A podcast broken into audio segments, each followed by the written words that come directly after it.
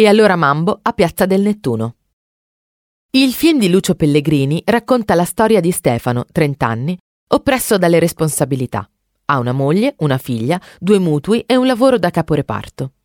Quando un errore bancario fa di lui un uomo ricco, Stefano finge di aver trovato un nuovo lavoro e invece va 12 ore al giorno in un'altra città per godersi la sua mancata gioventù.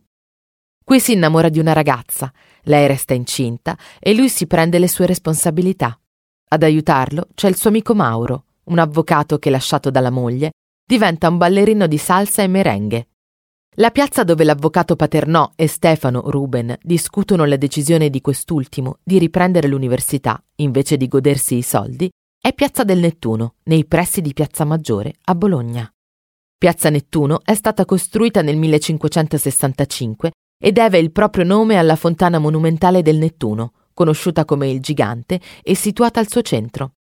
La fontana fu progettata dall'architetto Tommaso Laureti, mentre la statua in bronzo del dio Nettuno venne realizzata dallo scultore fiammingo Jean de Boulogne, ovvero il Jean Bologna.